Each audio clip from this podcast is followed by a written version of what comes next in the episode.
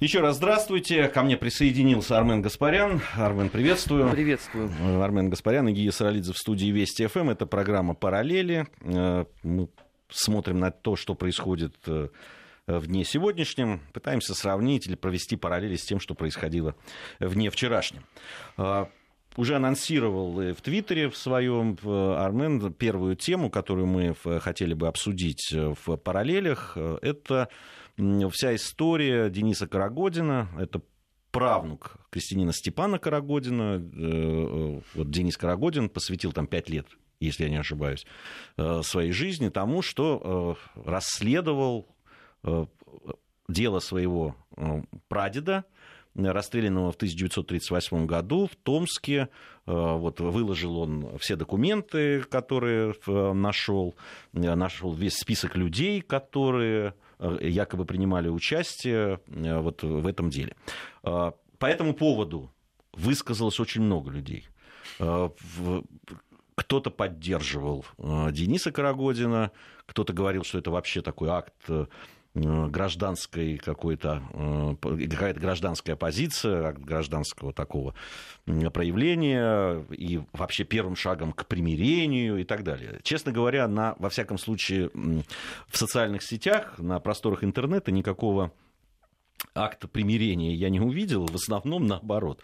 Э, яр, яркое такое противостояние. Вообще, мне бы хотелось, Армен, чтобы ты вообще оценил историческую ценность такого расследования. С одной стороны, мне кажется, что ну, любой родственник, да и не только родственник, имеет право добиваться какой-то исторической справедливости, да, или просто узнать о судьбе своего там, родственника. Ну, больше того, это сейчас э, не является, условно, там, уголовно наказуемым деянием. Ты приходишь э, в архив, если тебя интересует, ну, если репрессированный, то это Федеральная служба безопасности, пишешь заявление, что ты как прямой потомок хочешь познакомиться с делом. И на моей памяти мало кому отказывали. То есть, ну, а, под там условно неразглашением стоят, конечно, дела иностранных резидентур, стоят дела контрразведки СМЕРШ годы Второй мировой войны.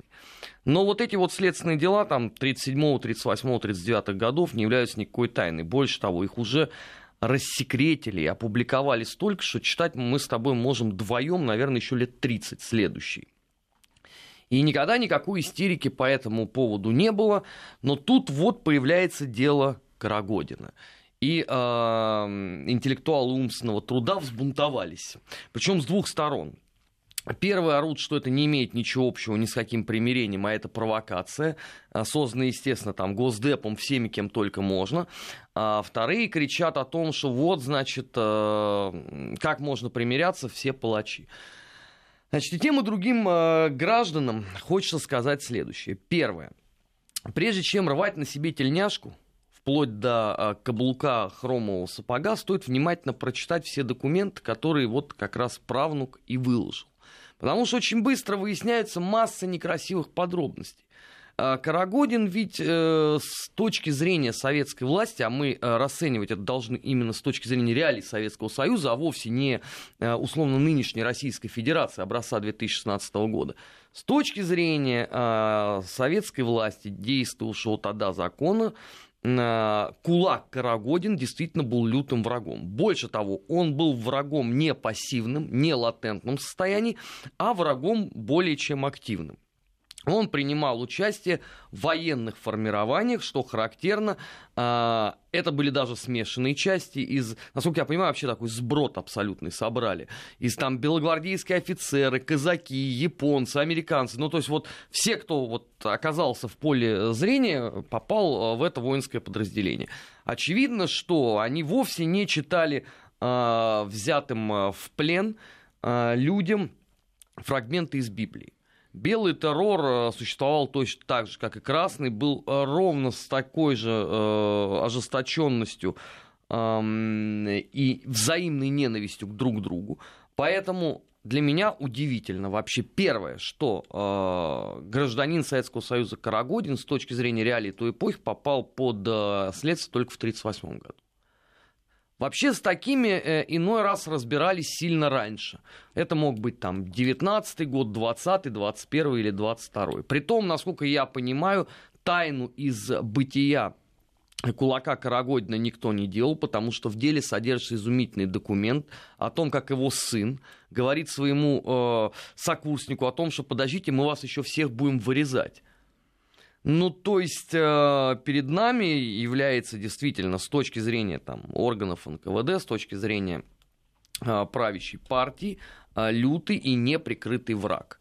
Э, если условно там до 1937 года он мог бы получить там свои там 3-5 лет за преступление против советской власти, что зачастую, кстати, и бывало, и многие после этого и выходили на свободу. Правда, были и те, которым еще потом э, добавляли 40, соответственно, в 1938 году, если их фамилия где-то всплывала. Но ему странным образом удается все это избежать. И вот он попадает под самое горнило репрессий, 1938 год, когда действительно брали всех, кого только можно, и э, получить смертный приговор было вовсе не так сложно, как сегодня представляется многим. Это действительно большая-большая трагедия.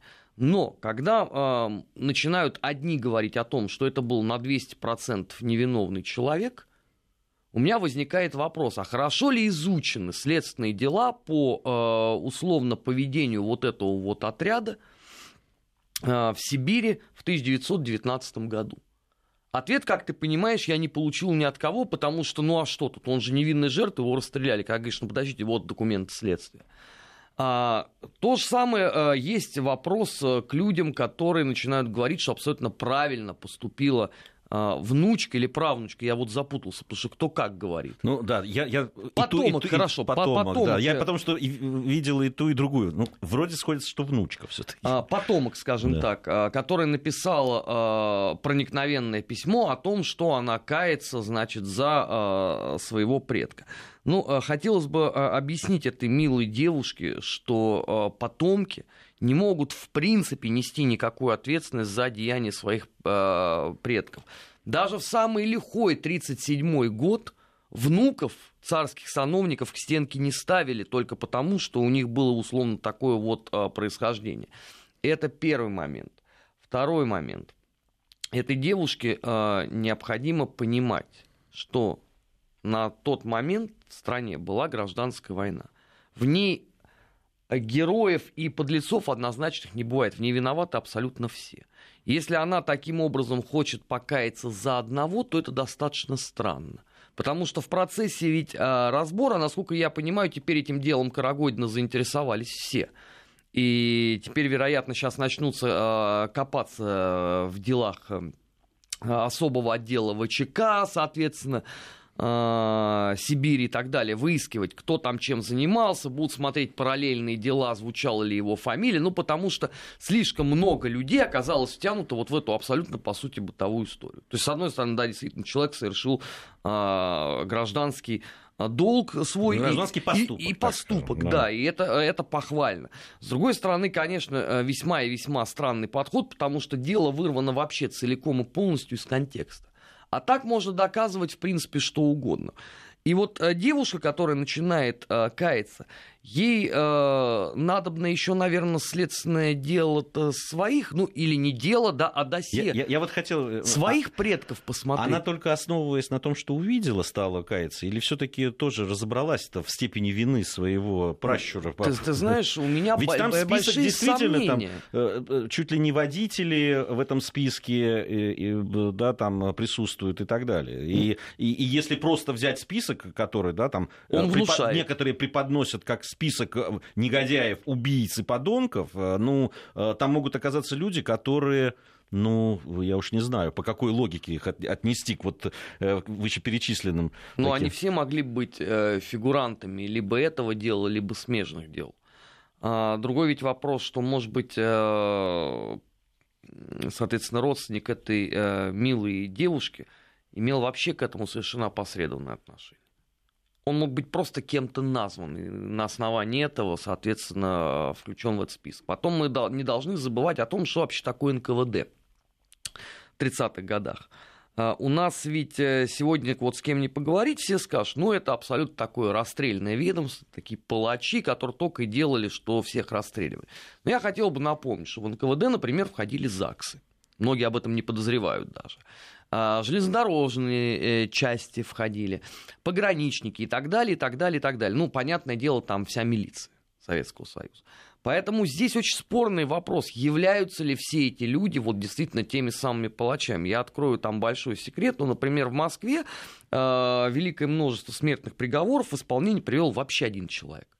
Один в скобках, да, остальные там могли тебя конвоировать, быть стенографистами на закрытом совещании, входить в тройку по формальному списку, да, но стрелял один человек условно, да, какой-нибудь генерал Блохин. Да, понятно, что в его подчинении там а, находилось бы там еще 5-6 человек, но это явно вот, понимаешь, не список заявка сборной Бразилии на чемпионат мира по футболу, да, где перечислены абсолютно все.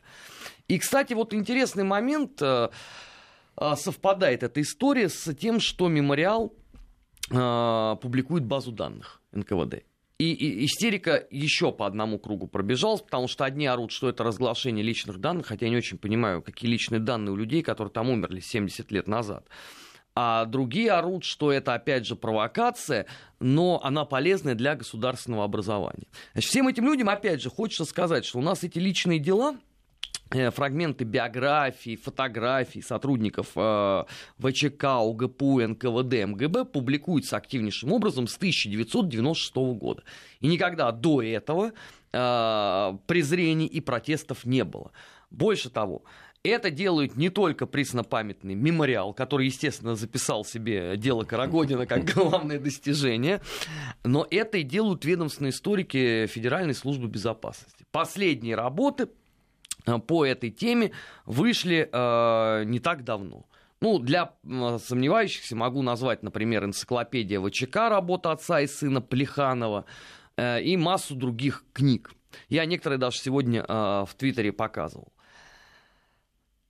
Вот у нас теперь вокруг НКВД построена новая э, замечательная теория. Послужит ли условно дело Карагодина неким таким а, общественным двигателем к изучению вообще очень непростой истории А. Отечественных спецслужб, Б. Процесса 30-х годов. Я готов положить голову под трамвай, нет. Потому что никому и ничего интересно опять не будет. Как показала практика, а, очень точно заметил один мой знакомый, э, близкий к историческим кругам, мы стали свидетелями битвы идиотов при НКВД. А, потому что массу опять а, всего рассказали, но при этом ни у одной из сторон нет ни малейшего желания вообще разобраться в процессе. Ни единого.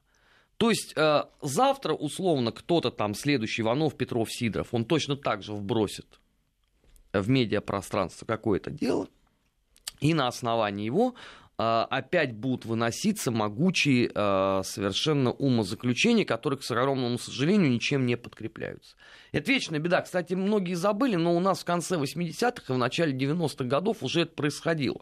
Тогда, правда, у нас а, стали публиковать полные биографии людей, прошедших по делу Тухачевского, ну, знаменитый заговор рабочих крестьянской Красной Армии. Вот я помню а, было такое же бадание вокруг биографии Фриновского.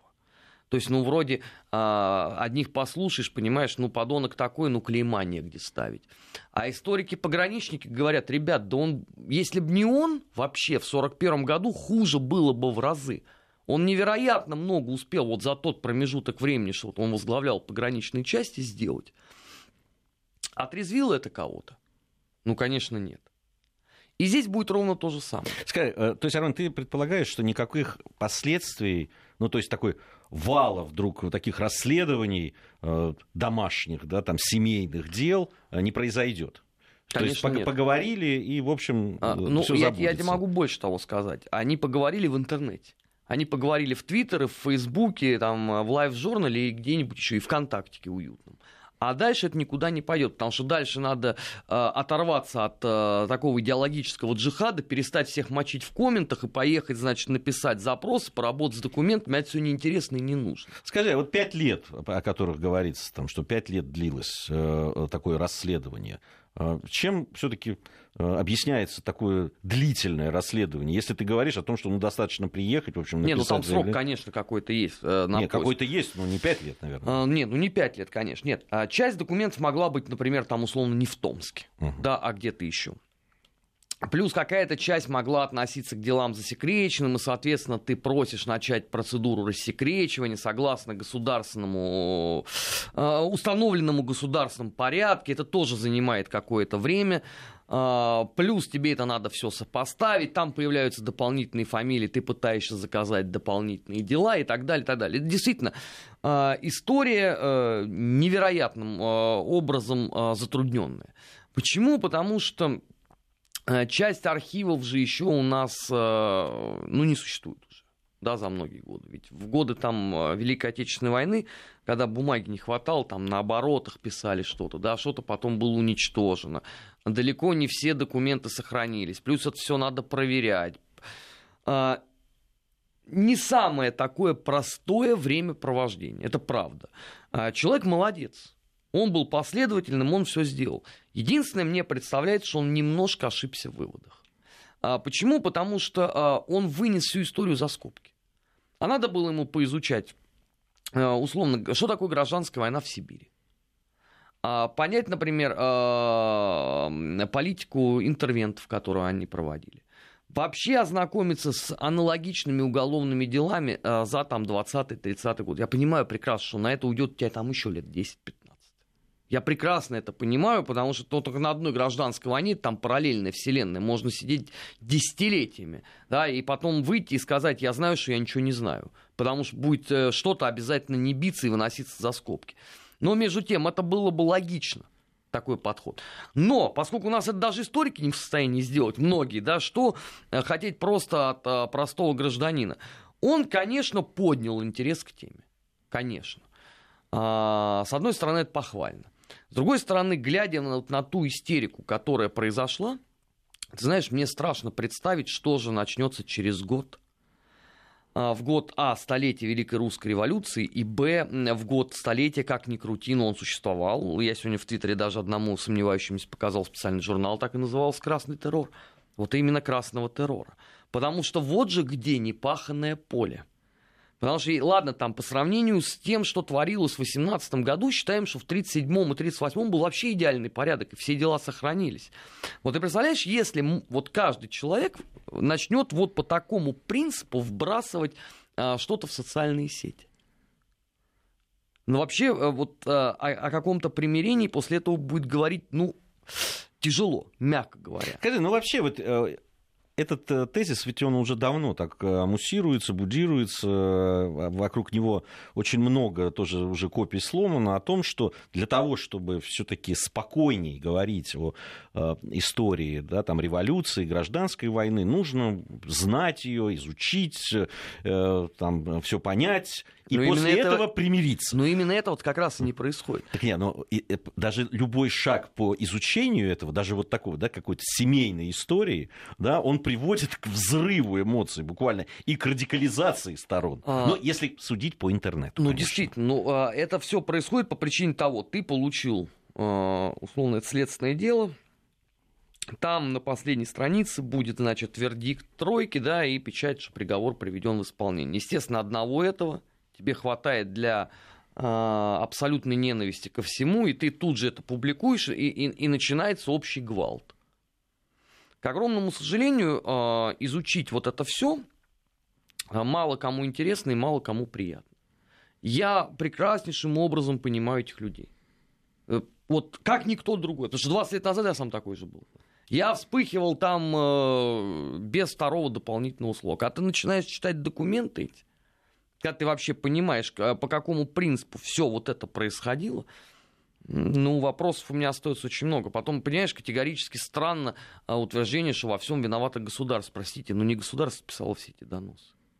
Ну, ну Довлатов ми... прав, понимаешь, мы можем там знаешь, предъявить претензии. Меня... Но 4 миллиона доносов, их не Сталин лично писал по ночам. У, у меня есть э, семейная история. Да, у меня был репрессирован прадед по отцовской линии грузинской. Он, ну, он был там, крестьянин, э, у которого было свое там кукурузное поле. Э, в то время появился в колхоз, в который он не вступил, и, значит, колхозный э, пастух запускал постоянно на его частное поле кукурузное колхозных коров, за что один раз был бит. После чего, понятное дело, написал какую-то кляузу, по которой ему репрессировали, и прадед сгинул. Вот э, я, я э, после того, как познакомился с этим э, делом Карагодина, я задал себе вопрос. Ну, да, а хотел ли я знать, да, вот, а кто потомки этого пастуха, который, да, скорее всего, даже не сам написал, потому что мог быть неграмотным. И, вероятнее время. всего, это ровно так и есть. Да, ну и либо... Описал как... какой-нибудь секретарь, там, местные ячейки. Да. И, или хочу я знать, кто был секретарь ячейки, выяснить это и так далее. Да нет. Ну вот где похоронен бы, наверное, хотелось бы знать. И, и да, по, по другим причинам.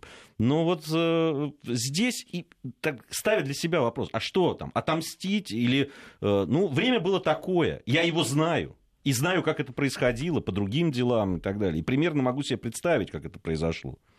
Я вот э, в данном случае, ну, даже не могу в себе возбудить вот эту ненависть праведную против тех людей, которые это сделали. Хотя понимаю всю, всю гадость и, э, и нелепость этой смерти, да, простого там Э, человека. Ну, в этом и есть главная трагедия э, репрессий 30-х годов. То, что вот никому из этих вот активных э, спорщиков, абузатеров в интернете так и не пришло в голову. Что это не эфемерные какие-то люди и баталии не в Твиттере, а что это действительно э, живые, живые абсолютно люди. Это могут быть соседи, там, э, твои родственники, твои знакомые, кто угодно. А механизм уже вот был построен э, именно такой репрессивно-карательный. Он же потом, опять же, он же не в 1937 году родился. Мы же прекрасно с тобой понимаем, да, что с самого момента зарождения ВЧК система оттачивалась. Просто 1937 год это уже вот вершина айсберга, да, все, все, все оставшиеся там до этого 20 лет процесс был безостановочный. И все вот эти там шахтинские дела, дело промпартии, дело весна там и так далее, да, это же, по сути дела, прелюдия к этому. Ну, тогда давайте э, будем последовательны. Давайте тогда действительно разбирать абсолютно все. Но все же не хочется. Почему? Потому что, ну, это там какие-то чужие, а вот это свой. А то, что вот твой свой может быть завязан еще с этим, вполне себе – ну, э, о том, э, что люди очень многие эмоционально на это реагировали, и в зависимости от своих политических пристрастий... Это, ну, чтение документов, это... знаешь, вот эту вот пристрастность, оно убивает очень сильно. Ну, вот, действительно, ведь сначала, когда, да, там, вот, простой крестьянин Степан Иванович Карагодин, и вдруг японский шпион, ха-ха-ха, это же вызывало так, ну вот, ну как же так, там, он там живых японцев-то в глаза не видел. Ну, даже не удосужились спросить те документы, которые выложил, собственно, правнук. И выясняется, и, что А видел. Видел, да, и, а Б еще и как-то сотрудничал с ними. Вот тут, конечно, не увязочка тут же происходит, и э, люди, которые э, там только что с пеной у рта спорили, они как-то сразу немножко отдыхают. Здесь вот, да, вот э, эта история, что лень читать, да, и, и вообще вот это, да, называют клиповое мышление, да. а если вот интернет-мышление, да, да по, увидели по слово, да, и побежали по нему. И все это превращается потом, конечно, от э, выяснения исторической правды далеко, очень далеко. Все, уже ушли, забудь. Эта правда уже никому не была нужна через 10 минут. Армен Гаспарян и Гия Саралидзе в студии Вести ФМ. Это программа «Параллели». Мы продолжим говорить. Есть у нас еще одна тема для обсуждения. Мы сделаем это уже после выпуска новостей. Продолжаем нашу программу. В студии э, Вести ФМ по-прежнему Армен Гаспарян и Гия Саралидзе. Э, это программа «Параллели». И э, сейчас хотелось бы поговорить о Голодоморе. 26 ноября – это официально... Ну, в этом году, 26 ноября, вообще, если я не ошибаюсь, это ежегодно в четвертую субботу ноября на Украине отмечается День памяти жертв Голодомора. А, ну, много сказано по этому поводу. А, да, там, я не знаю, если вдруг есть молодые люди, которые не очень знают хорошо историю там, э, страны 20 э, века, э, напомню, что голод в СССР 32-33 годов, который официально назывался Голодомором, это массовый город. Не, он не назывался официально Голодомором. Голодомор это выдуманный Укра... американскими... Я забыл сказать, на Украине, на Украине. официально, да, называемый Голодомор значит, массовый голод именно в СССР. А, был значит, голод э, тогда, и а, такие проблемы были на территории не только Украины, но и Белоруссии, Северного Кавказа, Поволжья, Южного Урала, Западной Сибири, Северного Казахстана и других ряд районов э, Советского Союза. Но э, как бы вот таким официальным официальной историей и официальной трагедией, которая связана с чуть ли не спланированным, специально созданным, искусственно созданным голодом, он признан только вот в одной стране, э, в Украине. Э, Украина долго добивалась того, чтобы это официально было признано, э, и сам термин, и то, что это было направлено вот именно по отношению к украинскому народу. У меня такое ощущение, что вот острота дискуссии вокруг этого, она спала. Тебе не кажется? Нет. Нет? Но вчерашний день э, вообще знаменателен тем, что, как мы все знаем, э, печальные даты отмечают. В Украине праздновали. Праздновали э, годовщину Голодомора, что само по себе, на мой взгляд, несколько дико. Ну, совсем чуть-чуть. Во-вторых, они, конечно, вывели это на новый виток Вчера уже прозвучали обвинения о том, что Голодомор лично контролировал товарищ Троцкий. А мы все понимаем прекрасно, что значит... Каким это он образом? А, а, а значит, да, э, это как минимум до 1927 года было все спланировано.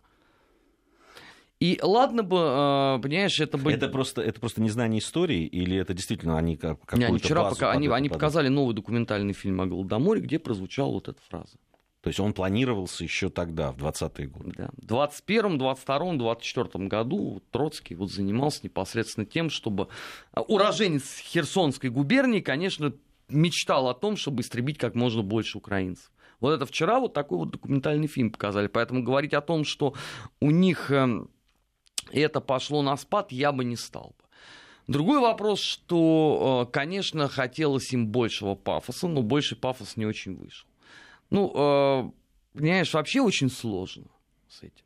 Один из двух создателей теории Голодомора жив и открестился от этого. Потому что он же требовал документы, ему документы дали, выяснилось, что ну, не совсем так все было, как он красиво написал. На Украине ему сказали, так, мальчик, уйди отсюда, да, пошел с дороги щенок, мы уже сами тут как-то разберемся. Но я человек не ленивый, ты знаешь, я посмотрел э, книгу памяти Голодомора, их же несколько издано. И должен тебе сказать, что это, конечно, потрясающее зрелище.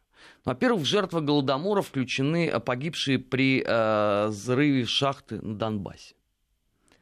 Э, умершие от алкогольного отравления в Днепропетровске. Э, сбитый э, городским транспортом э, в Житомире. То есть все, вот, кто, по сути дела, своей смертью умирал или не своей смертью умирал в обозначенный период времени, нынче все включены в жертву Голодомора. Это цинизм и э, запредельнейшая гнусность. Самое это поразительное, что туда стали почему-то относить еще людей, которые э, попадут в дальнейшем под э, политические репрессии.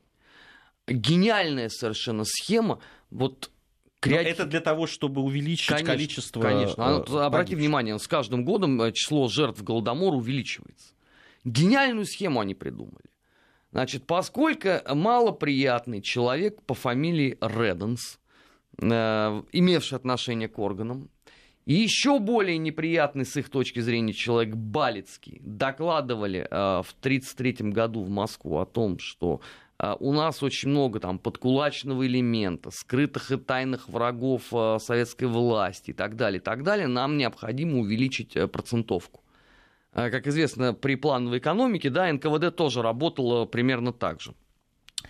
И вот тех людей, кого потом будут забирать, они элегантным образом включают жертву Голодомора. То есть вот и мне страшно представить, до чего это дойдет там лет через пять. Ну, может быть, жертвы Бабьего Яра станут жертвами Голодомора. Потому что ведь начиналось это все, в общем, э, с э, цифры там 2 миллиона человек. Да? Она уже сама по себе спорна. Вчера я услышал 6,5-7. Но вообще даже э, общая цифра да, жертв голода в это время, а я уже перечислил те регионы, где, в общем, действительно люди погибали от голода, она там колеблется, там очень серьезная, я видел, там от 7 до 12 миллионов. А, то есть официальные цифры, я так понимаю, вообще общего числа да, погибших от голода в эти годы в Советском Союзе ее нет. Нет, ну потому что, как ты понимаешь, поводов для радости э, здесь было мало, и старались еще во многих местах э, скрыть э, действительно объемы катастрофы гуманитарной. Скажи, а как, каким образом и когда произошло вычленение? Ну вот мы знали, причем о голоде 32-33 года, мы знали из учебника по истории СССР еще в, ну понятно, там это все преподносилось очень так мягко, но о том, что этот голод был, мы знали. Никто не скрывал. Да, никто не скрывал. Об как никто а не скрывал образом? последствия и, голода 46 -го года. И как произошло вот это вычленение, да, там, ведь история-то была и э, причины, которые привели к этому, они были общесоюзные, и в общем, история была ну, общесоюзная. Ну, все это было вычеркнуто. Они взяли исследования двух американцев, которые старательнейшим образом отработали грант администрации Рейгана. А, собственно, теория создавалась к 70-летию октября 2017 года. То есть к 1987 году они должны были закончить. А они этот труд сделали. Дальше он начинает переводить на все языки, и по мере того, как Советский Союз приказывал долго жить, а вся эта макулатура проникла на Украину. Естественно, на, э, прежде всего, Голыни, э, Галицию и Волынь, а где из этого построили замечательную теорию. Что если ты не знаешь, что три голодомора уже существует один времен гражданской войны, хотя я не очень понимаю, какое отношение условно там ненавистные москали имеют там к беспределу батьки ангела, да, и там Симона Петлюры, ладно, это там дело вкуса. Второй, значит, это там 30-е годы, и у них есть еще третий. Третий это 46-47 год, послевоенный голод. В общем, суммарно счет э, у них перешел, по-моему, там за 15 а миллионов. Послевоенным тоже. Тоже мы. Тоже. Ну а кто?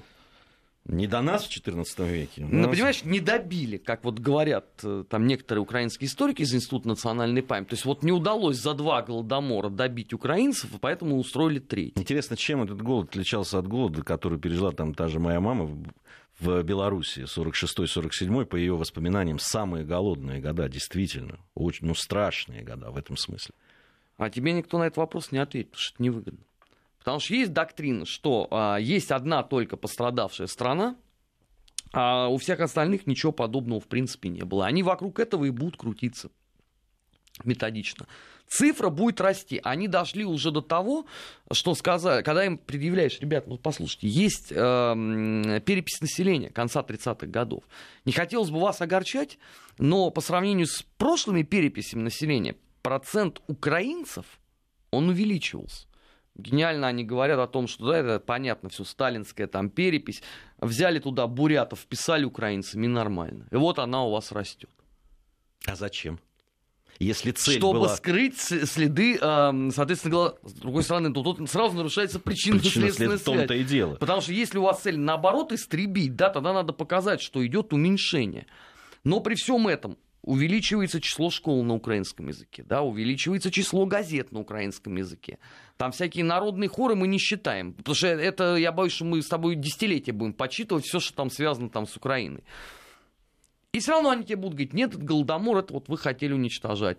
При том, что э, список виновников Голодомора, он тоже э, коррелируется.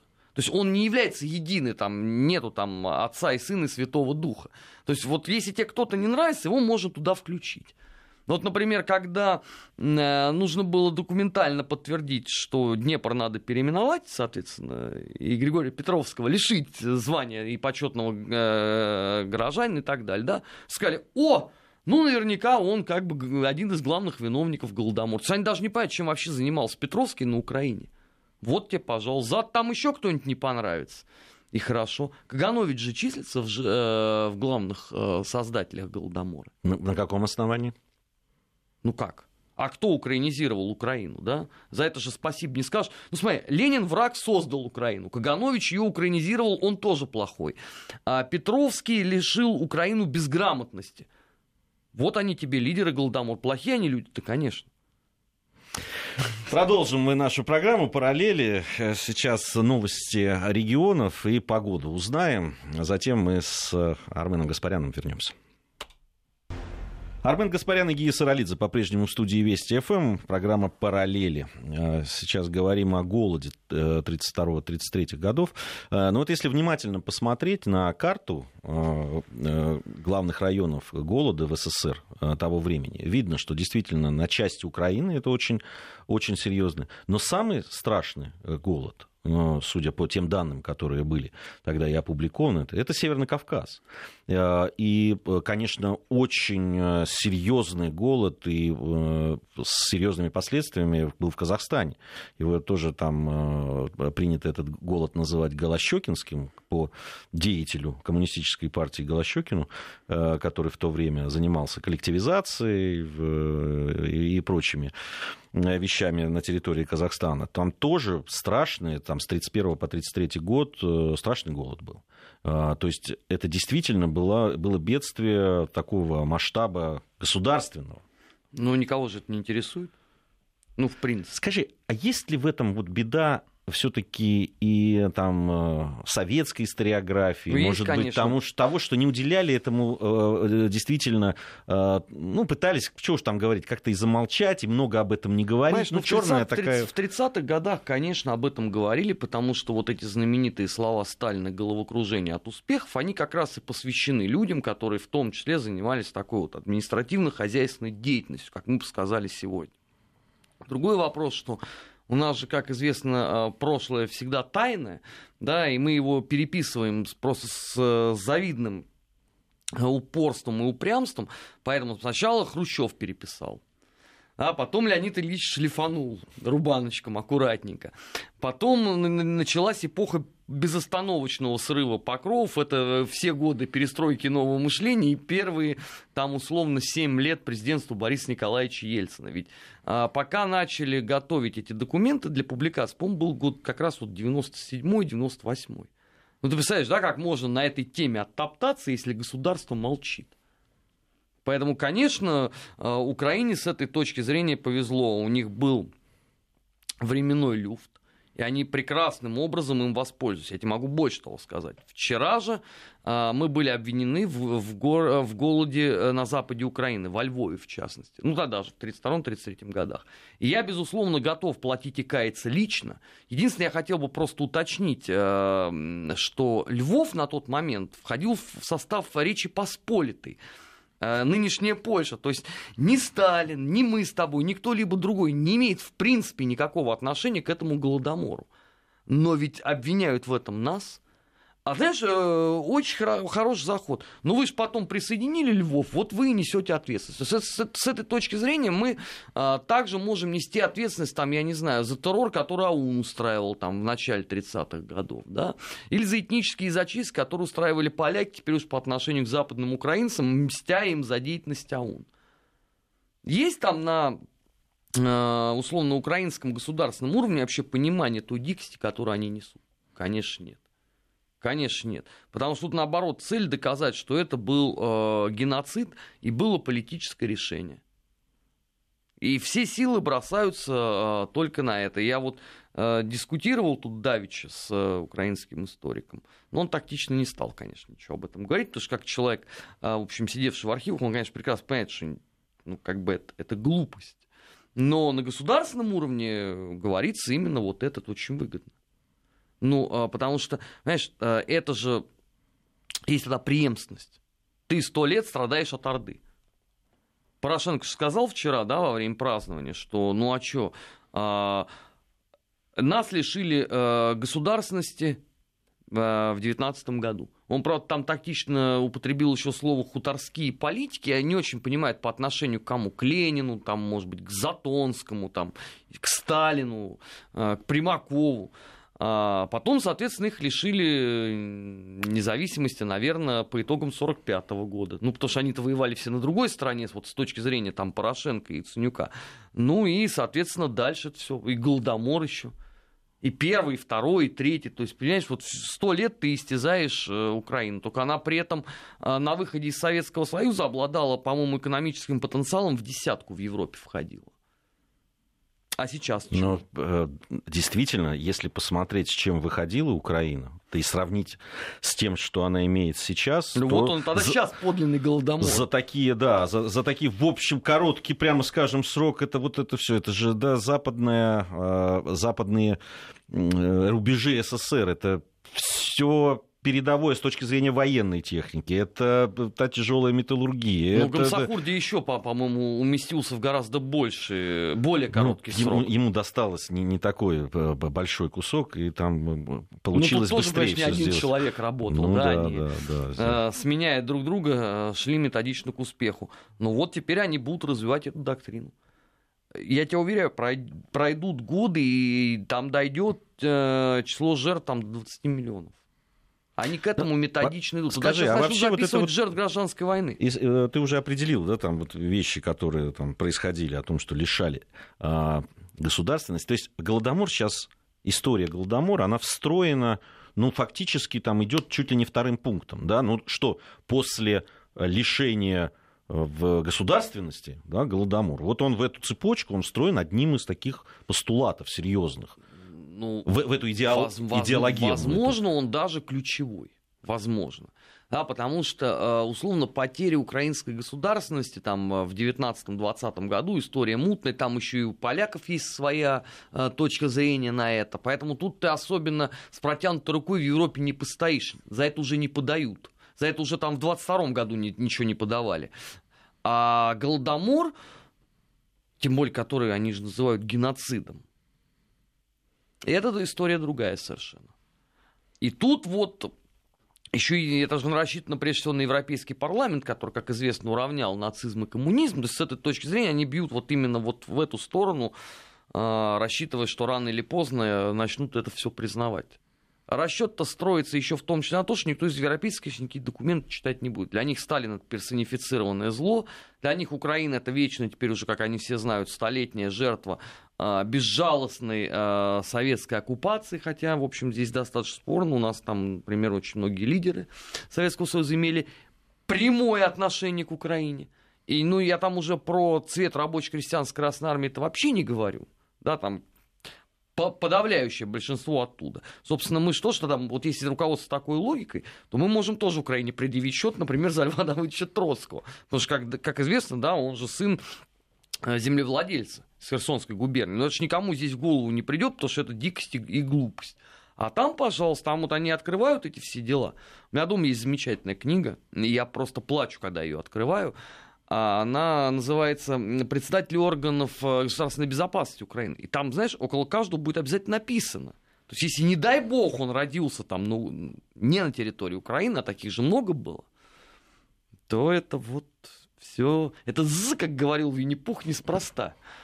И вот, вот на этом э, фундаменте они выстраивают э, четкую абсолютно государственную идеологию. Как- то у них лучше получается, чем, допустим, там в Грузии в той же. Ну, там вот был создан музей советской оккупации. Ну, вот а, слушай, существовал он. Так, ну, я, может быть, ты уже и не мог и не застать его, понимаешь? Вот так а... всегда. Никогда я не получаю то, чего так страстно желаю. Вот, э, понимаешь, так, ну, как-то понятно было, мертворожденная такая история. Ну, ну это Мишико, наверное, Ну, создал. а кто же еще? Ну, а кто же еще? Конечно, конечно. Ну, вот. Ну, как-то это все даже ну, об этом стеснялись люди говорить. Там. Ну и все, ну было и прошло. И, и, и, и никто и не вспомнит, наверное, кроме меня, потому что ну, отдельно я отношусь к этому персонажу. Чего уж там греха таить. Вот. А здесь как-то все приживается. Действительно, и, и ничего, и, и, и казалось бы, да, там э, не, не так давно этой общей истории, вроде по одним книжкам мы учились. Это, а, а, так, а так быстро э, мозги промываются. Ну, не быстро, ну четверть века, по сути четверть века э, методичный э, Вот прямо они четверть века и начали это? Конечно. А, ну, смотри, вот этот а, рух, который, опять же, упомянутый Мишико сейчас новый создал, но ведь этот рух... Мы сегодня еще поговорим. Да, и Уна Унсо на Украине, они же начали действовать еще, когда был Советский Союз. Вот Поруби, нынешний спикер Рады, он же э, участвовал в этих молодежных организациях еще э, летом 90-го года. То есть, когда мы с тобой смотрели чемпионат мира по футболу, да, они уже маршировали, готовились это дело пересматривать. Вот то, чего не было в России, да, условно. Что у нас ну, пытались там впрыснуть эту там иммигрантскую идеологию, там, ну, условно, власовскую, да, и это все никуда не пошло. Пар вышел весь. А на Украине это прижилось, она стала распространяться. Сначала там пять западных областей, потом Винницкая область, да, потом это дошло до центральной Украины и так далее, и так далее. Ну, сколько один Сорос там отштамповал этой литературы. Понимаешь, ну вот даже можно прикинуть, а, летопись УПА, две книжные серии. В одной 52 тома, в другой там за 70 уже. Это только две книжные серии. А ты представляешь, там все вот эти книжные комбинаты, которые оставила проклятая советская власть, они штамповали только вот эту вот макулатуру, там ничего другого не входило. И вот это из года в год. Тебя учат на этом. Я разговаривал с директором, э, довелось мне, с бывшим директором музея имени Бандеры. Он замечательно мне рассказал, ну а что, это же наш э, герой, у нас другого ничего нет. Вот это дальше все начинает впрыскиваться. И будет работать. Если ты не будешь там условно шприц-антидот э, периодически им вставлять, то это будет дальше, дальше развиваться. Ну, сейчас с антидотом тяжело. Э, сейчас, проникнуть да, туда. Сейчас да, но а, рано или поздно же эта история все ну, равно то, то есть а, а, это тоже все-таки говорит об упущении нашем, в том числе. Конечно, конечно. Не в том числе, а в первую голову, наверное. Не, ну, конечно. Потому что были те, кто навязывал это, а мы не защищали то, что э, ну, а, а мы считали, а куда, куда денется братская Украина, да кто вообще поверит в эту всю историческую галиматью, которую публиковали, да, и, и все будет нормально. Армен Гаспарян и Гия Саралидзе в студии Вести ФМ. После новостей продолжим.